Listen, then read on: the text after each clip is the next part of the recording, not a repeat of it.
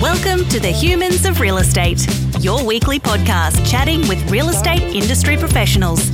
We bring you top performing individuals to showcase their knowledge and expertise in the business to help others learn and grow. Here's your hosts, Kobe Clark Jacobs and Emily Wallace. Welcome to the auction special with special guest Andy Reid from Sold by Group. Andy always knew he was loud. Over his life, he has worked in hospitality management, marketing, and real estate sales, which helped him find his purpose to serve others in their success. Andy's obsession with the craft of auctioneering started in 2012, where the adrenaline rush gripped him, and the level of clarity is something he wishes he could bottle up. Auctioneering is where Andy is at his happiest. Thank you for joining us today. Thanks for having me. Loud but not too loud. No, I'm, I'm, I'm doing my best to keep the keep the volume down, and it's, it's difficult when you're talking to cool people.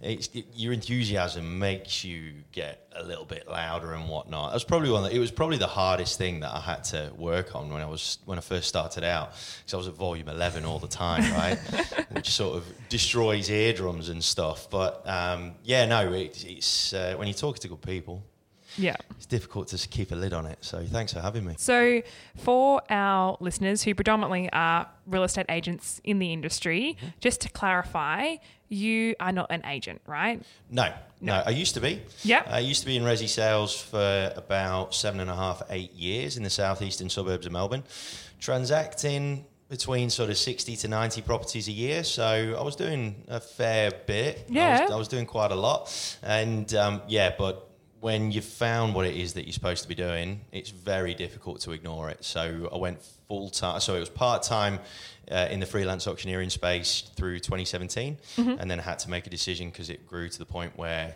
I couldn't do both. So uh, February 2018 was when Sold by went full time, mm-hmm. and then April 2018 was when the market went downhill. So oh, that was a great, that's fun. great timing, good timing. What COVID? I mean, 2018 sounds like it was a harder harder time than then potentially. Uh, 20, oh, look, from a market point of view, from a real estate only point of view, um, 2018 was a really, really hard one. Mm. Um, I mean, look, at least through COVID, there were still a lot of people that could still transact mm. through lockdowns, financial capacities, so on and so forth.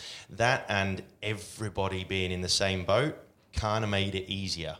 Yeah. As opposed to 2018, which is when uh, the real estate market really took a, a, huge nosedive, and yet there was still other industries still rocking and rolling. The world was still very much turning. So, yeah, you could say that 2018 was actually a bit harder. Yeah, definitely. To be honest.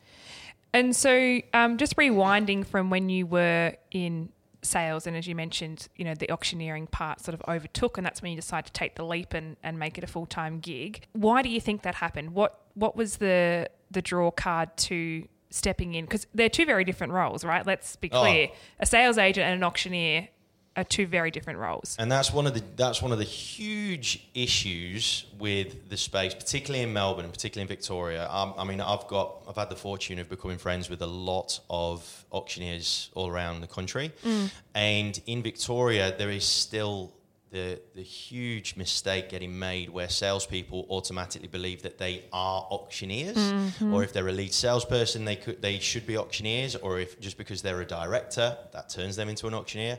It's two completely different skill sets, and a lot of the time, some of the best listing agents are missing a huge trick by being the auctioneer on the day. Um, I personally, when I was a listing agent, my two worst auctions to date were the two where I was a listing agent. Mm. And I mm. very quickly understood by being in the field that I had too many hats to wear, mm. just way too many responsibilities. And I just felt that I underserviced my vendors with those two auctions. Um, because of the fact that I couldn't be everywhere at once, mm-hmm. and and then I very quickly realised that um, if I listed an auction property, I gave half my commission away, just gave it away to someone else in the office because I knew that I needed to focus on what it is that I did best mm. because that was going to help me get three, four, five pieces of business off the back of that auction mm. because I had more clearly defined roles and had spread the roles out and, and all that sort of stuff. So, yeah, it's it, it is. It's completely different to being a good a good sales agent. Yeah. by, by a mile You said that those two were your worst purely because you were the listing agent as well. Mm-hmm. Would you say they're your toughest, or do you have a really tough auction that you went through? The ah, look, the tougher the better for me. Um, if it was easy, it'd be boring. Like at the end of the day, a great auctioneer doesn't define themselves by the ones that go well. It's the ones that really hit the fan um, that define you as an auctioneer, in my opinion. Um, I was very, very lucky in the sense that because when I was in when I was in sales and I first started auctioneering in 2012, I was out in the outer southeastern suburbs, so the growth corridor, so uh, Casey, so Cranbourne, Berwick, Narre Warren, down in Victoria, and my first auction went really well, and it's on video. And you see me accidentally add hundred thousand dollars onto uh, what was only a two hundred and fifteen thousand dollar property. So that was good. And then, um, and as well as that, my father in law, who was my boss as well, he was penciling for me and he ran out of paper.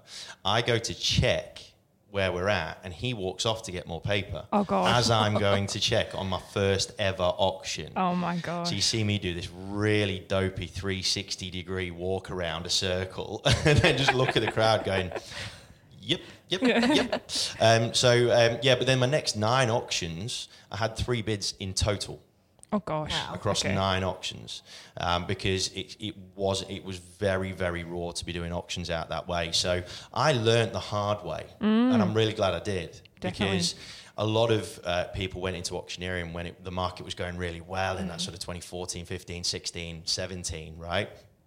When it was easy to point and count, right, Mm. and do it loudly.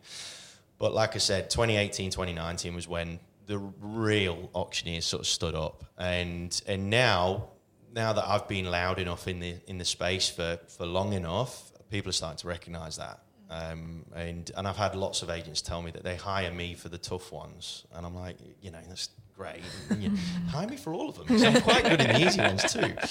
Um, so yeah, but it's it's the hard ones that really get. There was one. There was one in particular. Actually, recent, most recent hardest one was when Channel Seven were watching me, which was fab. Oh, great. Uh, when we're just about to start the auction, and the disgruntled ex Oh. comes running Oh, up no. as we're about to get going and wants to and want and he's demanding that the reserve increase by 150k.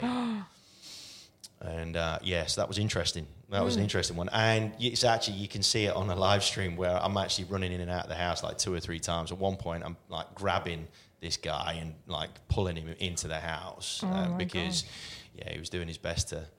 Uh, ruin his ex's life, essentially. So, Oh, wow. Yes, that was an interesting one, and that was the one that Channel Seven decided to turn up to, and the president of the REIV. Oh, so that was wonderful.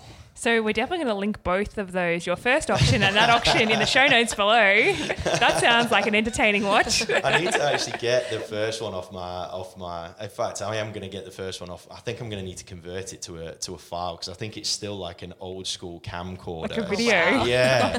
So I need to convert it to a to a, to a digital format. Oh my we'll get, We'll get it. We'll get it. I'll I'll send it across. So uh, it's pretty obvious then that we've established the skill set of a sales agent versus an auctioneer. Yep. They're two di- very different things. So, what would you say to someone listening to this who's either thinking of entering the industry, is in it probably in a junior sales capacity, looking to you know work their way up?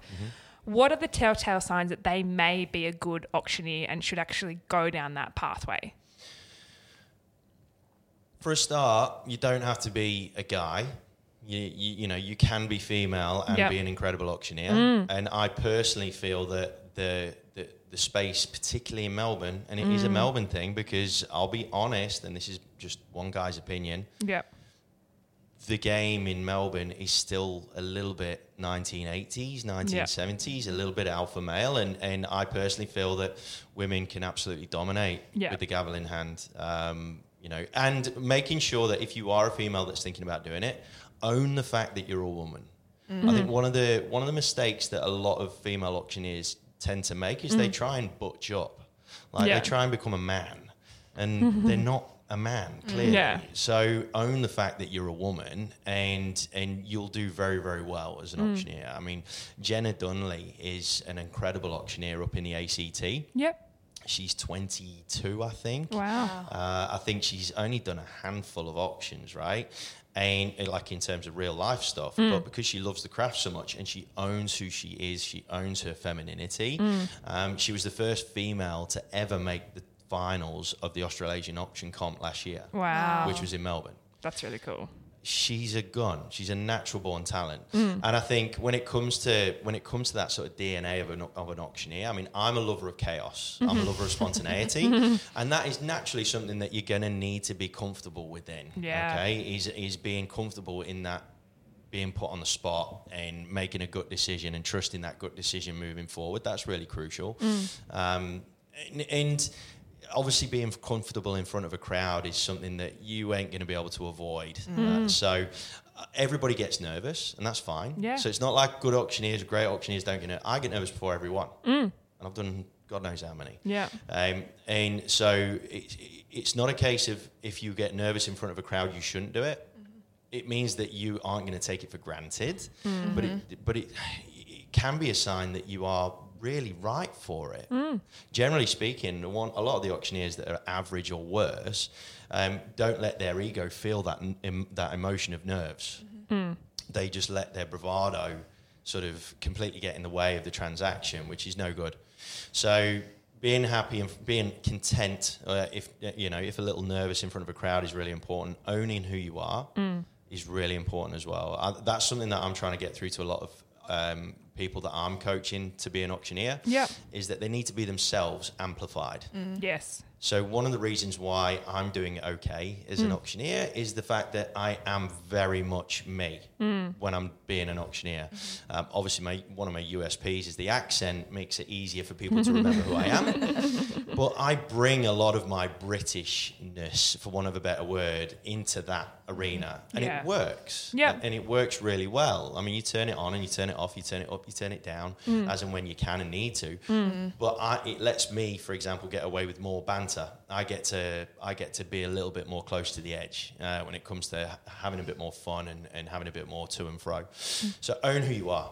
Yeah. And, and and that's probably something that's not just for auctioneering. That's like across the board. Mm. Own who you are and be happy with who you are because you will attract who you attract. And then the ones and it was always the case when I was an agent, right? Whenever you whenever you took on a vendor that you knew was going to be a problem mm. because there was a bit of a the, there was not a mesh from a you know can we work together mm-hmm. it was a bit of an awkward forced connection mm-hmm. And you've earned the business for one for one reason or another you knew that they were going to be the problem listings and they always are Yeah. so just own who you are man and and you'll do very very well like, Yeah. auctioneering is not limited to anybody No. and but i'm looking forward to seeing more women coming in to be honest Oh, 100%. I think um, I think you're right. It's not necessarily a gender thing, although Melbourne particularly is male dominated in the auctioneering space. I think the only female auctioneer I've seen in Melbourne was Ruth Roberts from uh, Woodards. Woodards? Yeah, and she's great. She's Mm-hmm. fab. I really like her auction style. But that's literally the only female I've seen in a real life setting outside of competitions do an auction. Yeah. Um, oh, look, yeah. it's they'll they'll. I think when more people talk about it more often, Yeah. more women will come through. Just please own the femininity side of it because mm. that's one of your key strengths. Mm. Um, you know, women have got a natural DNA advantage when it comes to emotional intelligence. Mm. Use it. Use it. Right. You mentioned before that you're doing some coaching on Yes. auctioneering. Yes. Do you want to tell us more about that? Yeah, I mean, I, I do it because I just love watching people do it. Mm. I mean, I could have been making a lot more money staying as an agent. Thank you very much. I mean, I was I was doing pretty well, right? Um, and then when I became an auctioneer, the V8 disappeared. Uh, Yeah. So you know, uh, so, um, but I, I love it so much, and if I can help other people to love it, ha- even half as much as what I do, wicked. Um, so it is a very personalized thing. So I don't necessarily enjoy doing the group stuff as much because I want to try and tap into personalities and see right what parts of your personality can I help to amplify that will be effective in the auction arena. There's certain there's a foundation that you have to know, and that's just learning, practicing, getting into it. Like you know, the, all the legal stuff, the terminology, so on and so forth. You know, mental arithmetic is something like it's one of the cardinal sins to say in an auction, or well, I was never good at maths. Well, why are you counting in public? Yeah. you should not be counting in public then. Um, so mental arithmetic is something that you can, you know, it's like any sort of muscle you can get better at. Yeah. Um, but yeah, the one-on-one stuff I really enjoy. Uh, I really enjoy that, and and I just find that it makes me I learn more about the people, uh, and then bring the best bits out. Yeah. And they feel uh, they feel liberated by it because they feel that it has to stick to a structure and it has to stick to a format. Couldn't be further from the truth. Like you look at my you look at my script and then you actually watch what I do. Two completely different things. Yeah. Um, and um, so yeah, so I do uh, I do that, um, but it, it, it takes it does take some willpower and effort and a desire to actually want to do it, not to do it because I feel it's going to you know improve my brand mm-hmm. it can it can improve your brand. Mm-hmm. It can also destroy it mm. really really quickly if you're not careful. Mm. Or worse it can turn you into one of the many. It can turn you into one of the forgettable ones that never doesn't make a mistake. Mm-hmm. Isn't amazing but you're just one of the middle rung of auctioneers that people go oh yeah there's an auctioneer and then mm. walks off after they've finished. Yeah. you know um, which is just as bad right? It's just as bad if you're forgettable so, you know, it can make or break your career very quickly. Um, but yeah, I think the underlying thing of all that is as well, like from a coaching point of view, right? For people who want to enhance their skills, it's actually being aware that you can learn from people outside of your group. As in, like, you know, there's a lot of agencies where they do in house auction training, or there's one auctioneer who helps all the others. Like, like any business, you can actually get outsiders to come in.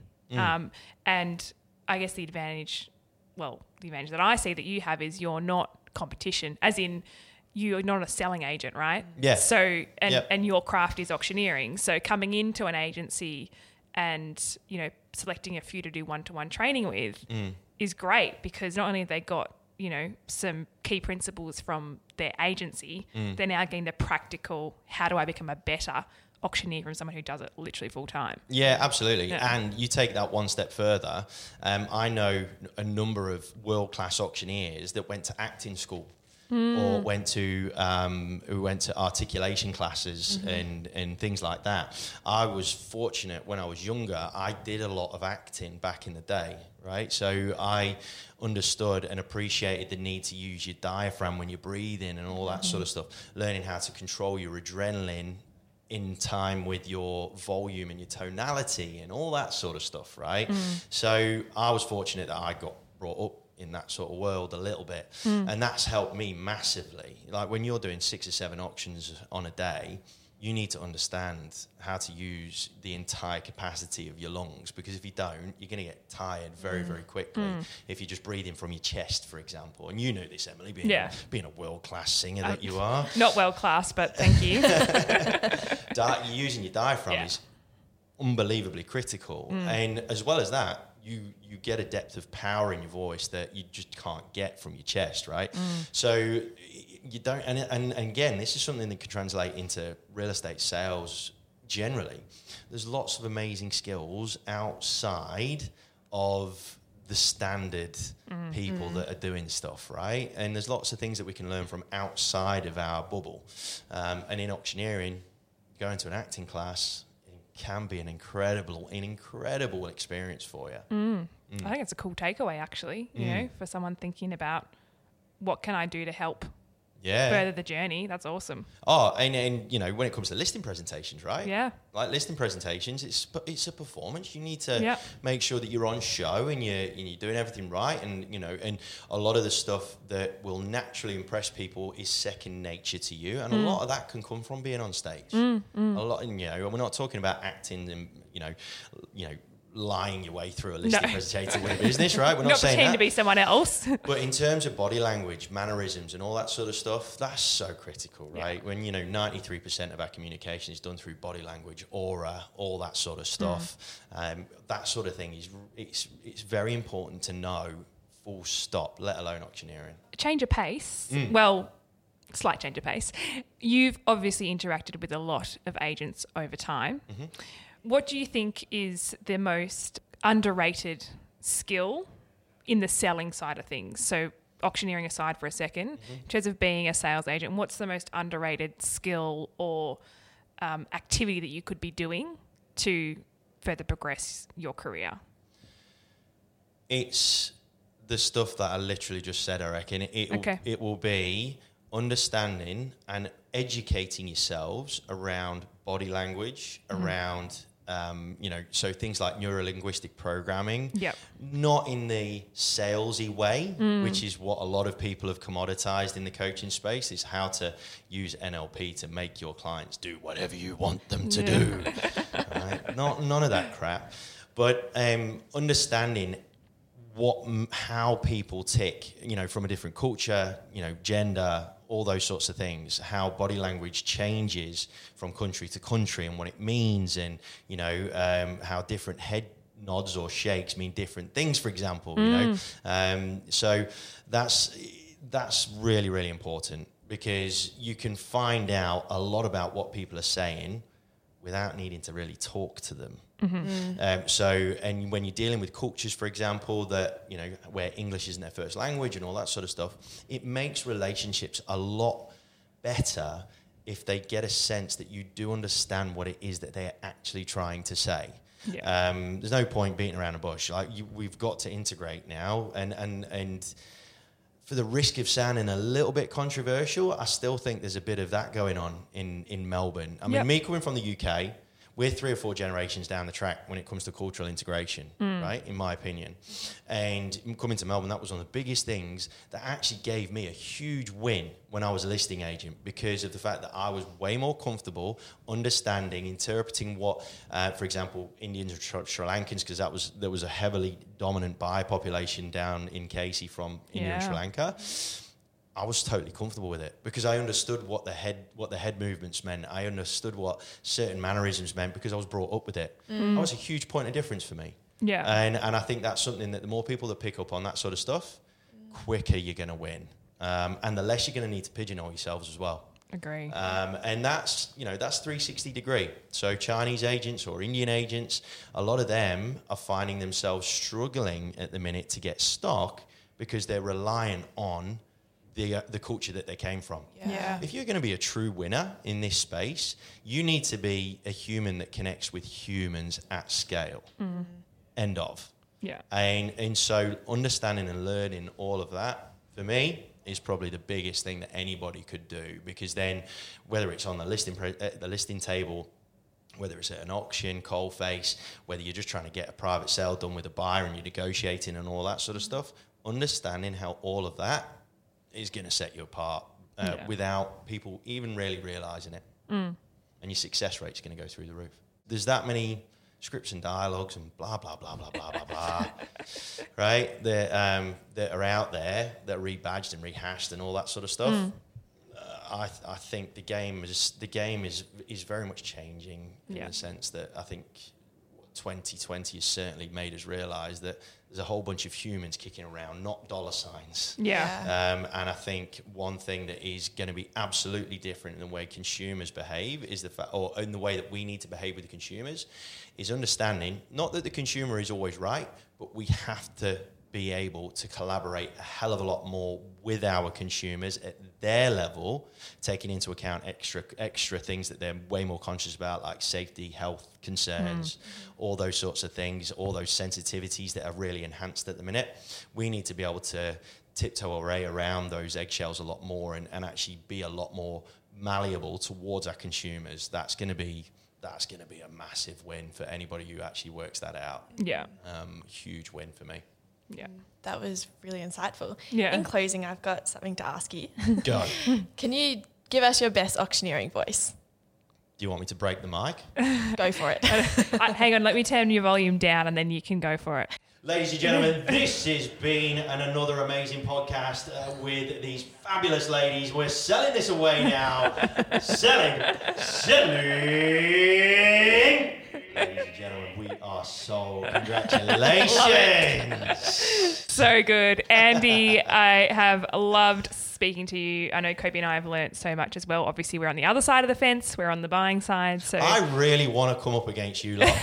I'm desperate. I am because whenever I see an advocate, right, a lot of a, a lot of auctioneers get really nervous when it comes to seeing an advocate because they're like, mm. oh god, they're going to try and derail it. They're going to try and they're just going to come up with some stupid number that's going to really upset the apple cart and all this sort of. And they're going to stand at my, like my four o'clock or seven, eight o'clock or whatever it is that you lot do. I love it. Yeah. Because one, I know that I've got a buyer. Hundred point percent. If we're there, we're buying. Exactly. and and number two, you guys are like professional bidders, so it means that I can go harder. Yeah. It means that I can really get my teeth out and, Yeah. and give it a crack. So um, here's hoping that we come up against each other at some stage. Yeah. Watch this space. Uh, we so appreciate you sharing your insights. I think it's been a very helpful episode for those who are considering the realm of auctioneering um, and sort of looking at where they are now and where they want to be. Uh, we will link all your socials below in the show notes. If we can get hold of your first auction, we'll put the YouTube link in there, but certainly that one that was most recently with Channel 7 present. I, I want to watch that. Uh, but thank you so much for your time and insights. Always a pleasure to speak with you. And um, until next time, Thank you so much for having me, ladies, and you have yourselves a wonderful 2021, all right? will do. Thanks, Andy.